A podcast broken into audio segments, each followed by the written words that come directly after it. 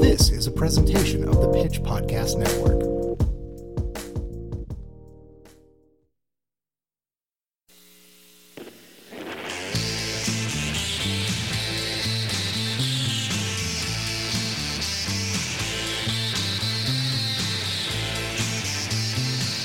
Hello, welcome to the Streetwise Podcast, an extension of the Pitch in Kansas City. I am your host and the editor-in-chief of the Pitch, Mr. Brock Wilbur. Just finished catching the Foo Fighters show with opening act Radkey.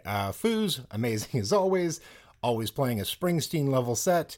It's, even for the biggest Foo fan, just a whole lot of concert, just a whole big old thing. Always excited to see that. But what a hell of a homecoming show for Radkey.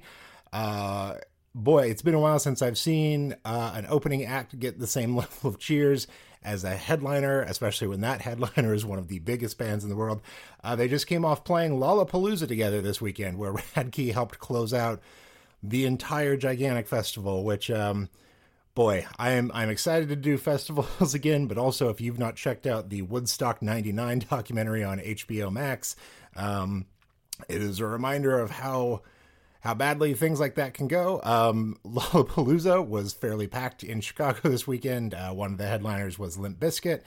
One of the headliners from Woodstock 99 was Limp Bizkit, who the documentary does a pretty good job of implicating in why the riots started happening, among many other reasons, but Limp Bizkit was one of the only bands to not participate in the documentary.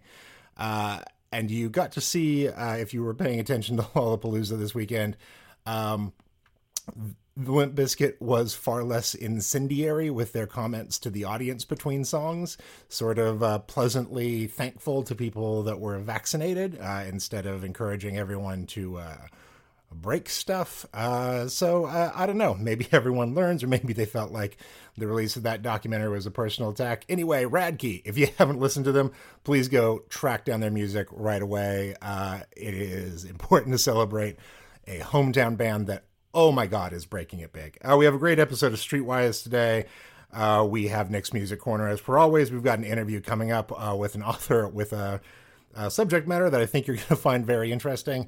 And then I guess the place to start here is with our friend Jason from Stolen Dress Entertainment.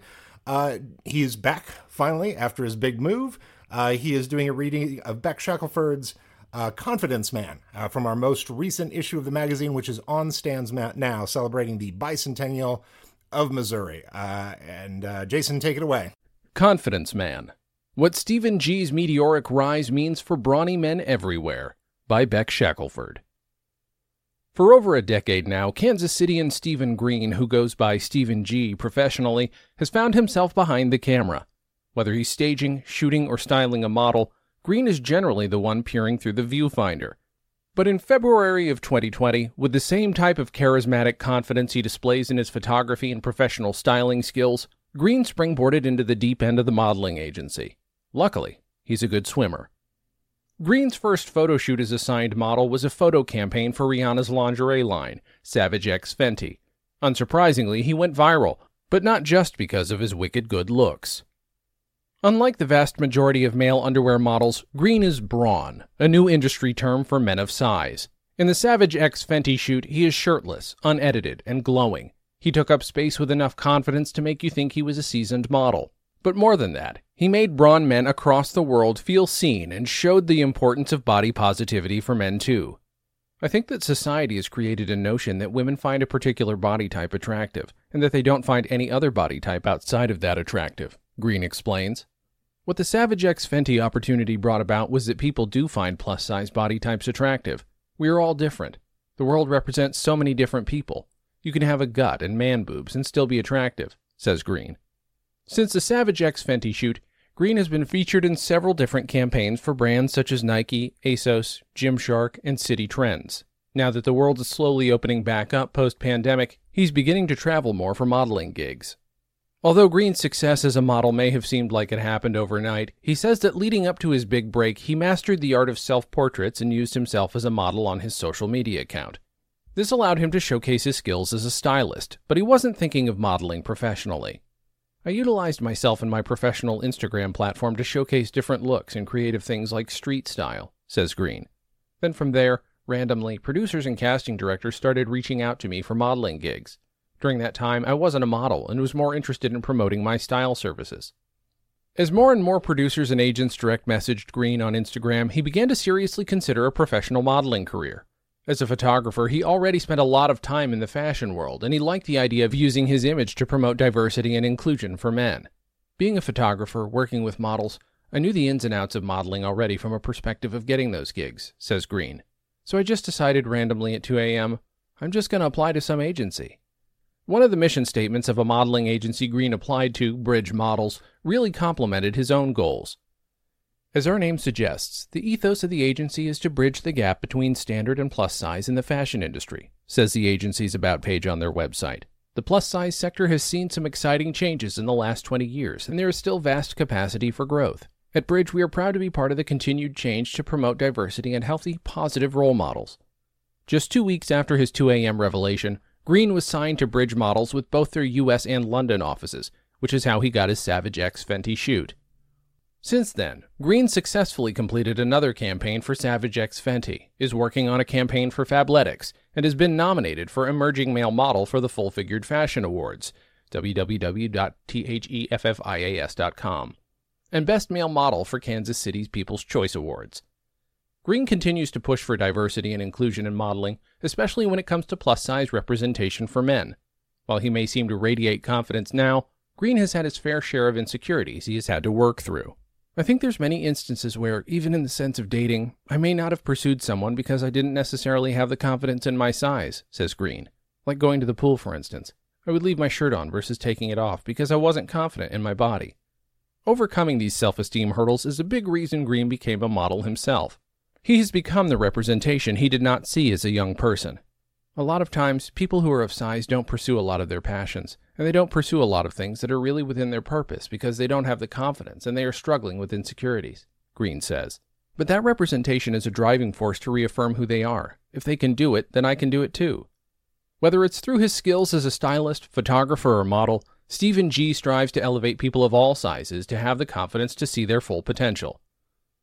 My vision is to see a culture of people embracing the divine connection of who they are and why they exist, says Green.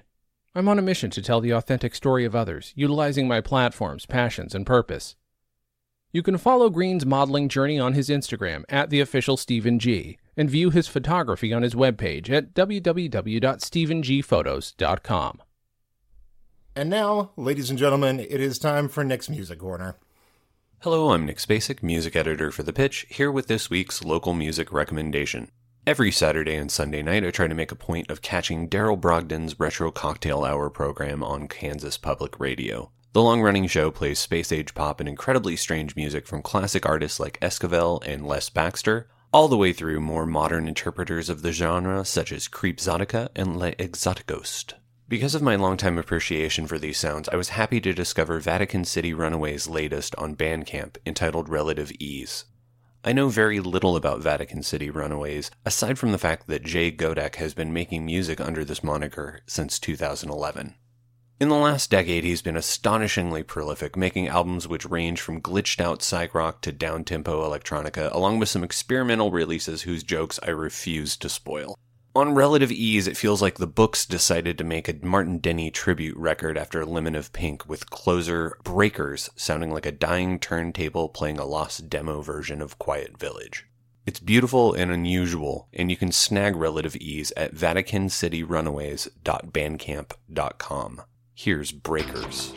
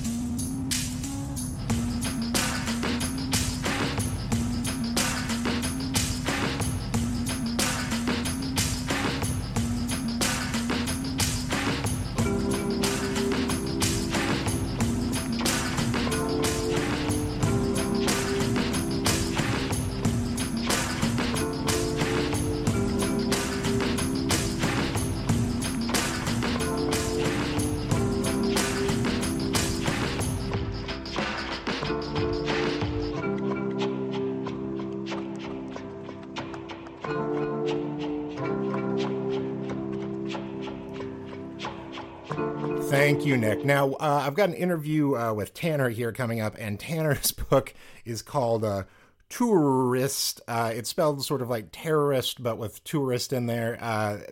How I Failed to Find Myself in Southeast Asia. So he's a Kansas guy, wrote this book about a trip that he took with a friend, motorcycling across Southeast Asia, and just how much he failed to find who he was. It's a little tongue-in-cheek, but it's also a little bit about, like, I went there in search of something, and I did not find what I set out to find. I did find lots of adventures, and maybe didn't figure out everything, didn't solve everything about myself. It turns out that a motorcycle trip is not a replacement for a decade of therapy. But here's our short discussion about his book, which is available now. Tanner, welcome to the show. Would you introduce yourself to the audience? My name is Tanner Ballengee. I'm a writer and a mailman living in Phoenix, Arizona. You are here today to talk about a book that you have just released. What is the book about, and why did you write it? The book is about a part of a journey that I went on in 2012. Journey is kind of a corny word. I went traveling after college in like 2012, after I graduated from Washburn University. And I met a friend in Bangkok, Thailand. And together we bought motorcycles, and we rode them from Hanoi, Vietnam, to Saigon, aka Ho Chi Minh City, Vietnam, and then into Cambodia, and into Thailand, and then back into Cambodia. I just went on a motorcycle trip with my friend in Vietnam, mostly in Vietnam. And was there another reason for your trip, or was it just to do this like sort of long road trip? I really just like wanted to travel and stuff. I'd been in school like the majority of my life, and I'd really like had fantasized about like traveling for years, but I always had college like holding me back. And so after I graduated, I just bought the ticket and took the ride, as they say. So your book and its title sort of betray that. You've done a rare thing here, which is very difficult to do and make engaging in a book, especially just from a selling standpoint, which is sort of those, hey, I went on a journey to find myself, and I didn't really. Like, it wasn't the journey I set out to take, and I worried I failed at it. Why take that approach to this? It's kind of a difficult question. I was going through a kind of a rough period in my life, and I didn't really know what I wanted to do with my life. I didn't know what my like goal, like purpose was. I just didn't, like I said, I'd been in school my entire life, and so when it ended, I just kind of felt like lost and like kind of like hopeless, because there was like I couldn't think of anything that I really wanted to like settle down and do. Like I just didn't like want to like grow up, and so traveling seemed like a really good coping mechanism, like an escapist kind of thing. And so I went with that, and I didn't really like expect much, so that I wouldn't be disappointed. But good to set the bar low. Yeah. So I just kind of like threw myself to the wind and just like to see what would happen. And at the end of it, like I like the subtitle says, like how I failed to like find myself. That's kind of like tongue in cheek. Like I did like learn like a lot of things about myself and about like the world around me. But I wasn't like fixed, you know, and like a therapy kind of way, you know, like I like the problems that I had ran away from were still there when I got back, and I still had to deal with those, you know, head on instead of just running away.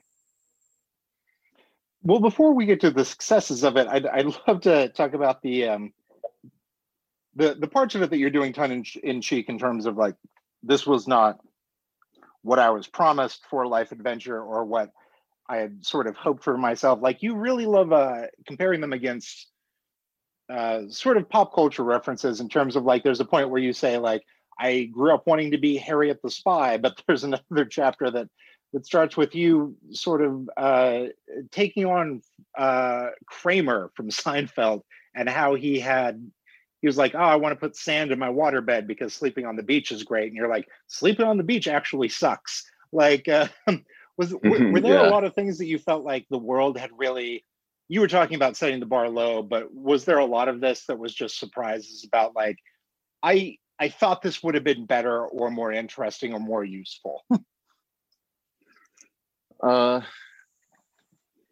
In some ways, yeah. I'm also like a really big Seinfeld fan, so like that's why I threw that in there. But more than anything, I felt like surprised, like left and right, like by all the things, like the kind of like insane things that were happening to us, kind of like almost every day.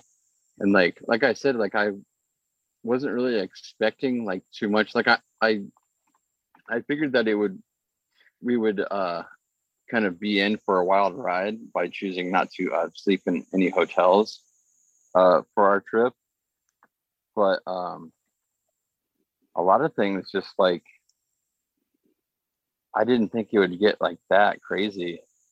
And it's like, and like this book just covers like the Southeast Asia portion of the trip, and I ended it right like at the, you know, before we went to India. But in real life, we actually went to India for a month and rode motorcycles across India after that. And India was like just even more insane than it was in Vietnam and Cambodia and Thailand and stuff. Well, and why so, limit like, the book to just that? It was getting too long. Okay. And so I decided to split it into two books. And I'm also like, I just take forever to do anything. Like I started writing that book like 9 years ago. Oh, okay. And just, you know, just was putting it off or like working on it like here and there, and then would work on something else. Like I have ADD pretty bad, so like I can't work on like something for too long without like getting bored with it and like wanting to start something new.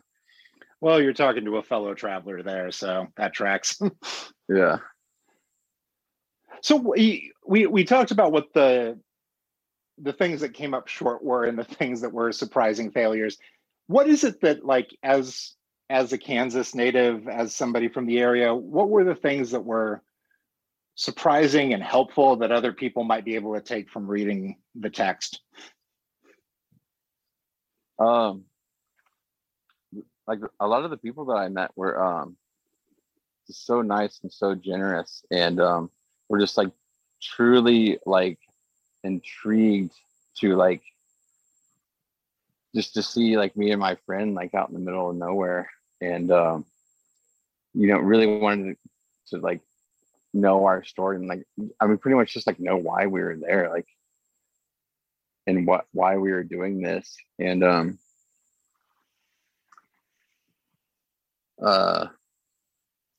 sorry, what was the other part of the question? I mean, what can people take from your story? What are the positives? What are the life lessons you learned? Yeah, it was like really interesting to see that like those countries and like that kind of way, like I don't want to call them like third world countries, but like I definitely saw like a lot of like very severe like poverty and stuff. And but with people with like smiles on their faces, like they like people like over there like really appreciated what they had and did the most what they could with it. And another thing to expect, you know, from people like you and me, like people in the Midwest, like one thing I really noticed was like you really start to appreciate how clean it is in the US. And I'm not just talking about like sanitary clean, just like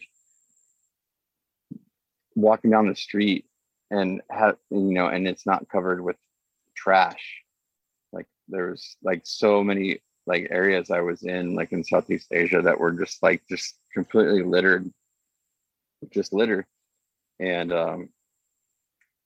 I like that was one thing that I thought was very striking, and that was one thing I didn't like think that I would ever be missing would be like, you know, manicured lawns and, you know, like nice roads, you know, and I know this is just because it's just a different culture over there, and it's like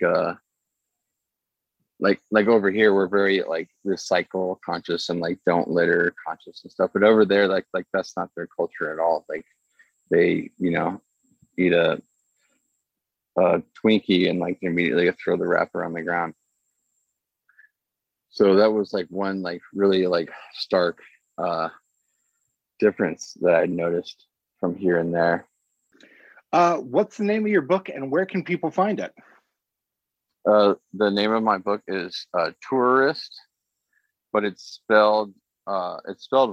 It's spelled like to look like the word terrorist. So it's TOURORIST,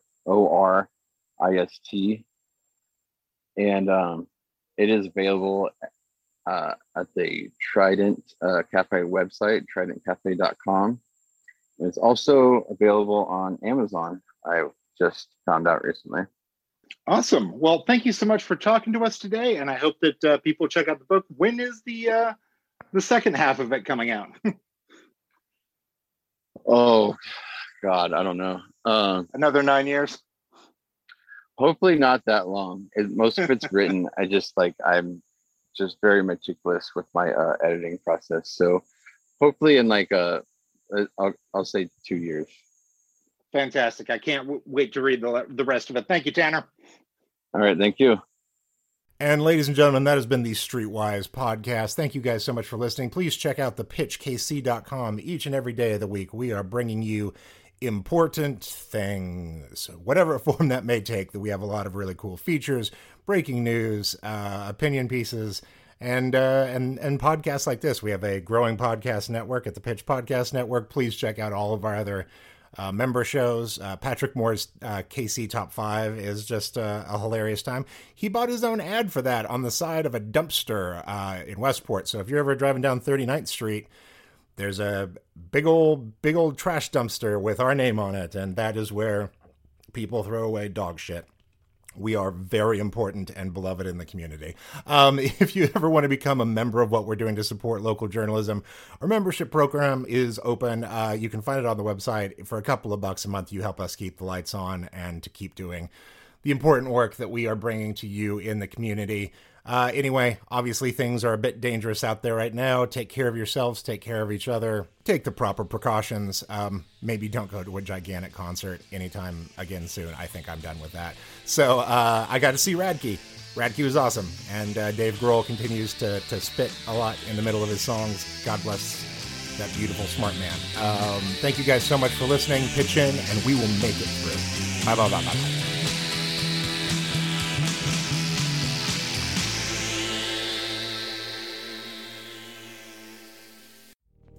This was a production of the Pitch Podcast Network. The Pitch is Kansas City's independent source for news and culture. Check out thepitchkc.com to see more podcasts from us, including information for how to subscribe to The Pitch or become a sustaining member.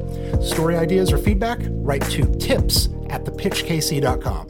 Pitch in, and we'll make it through.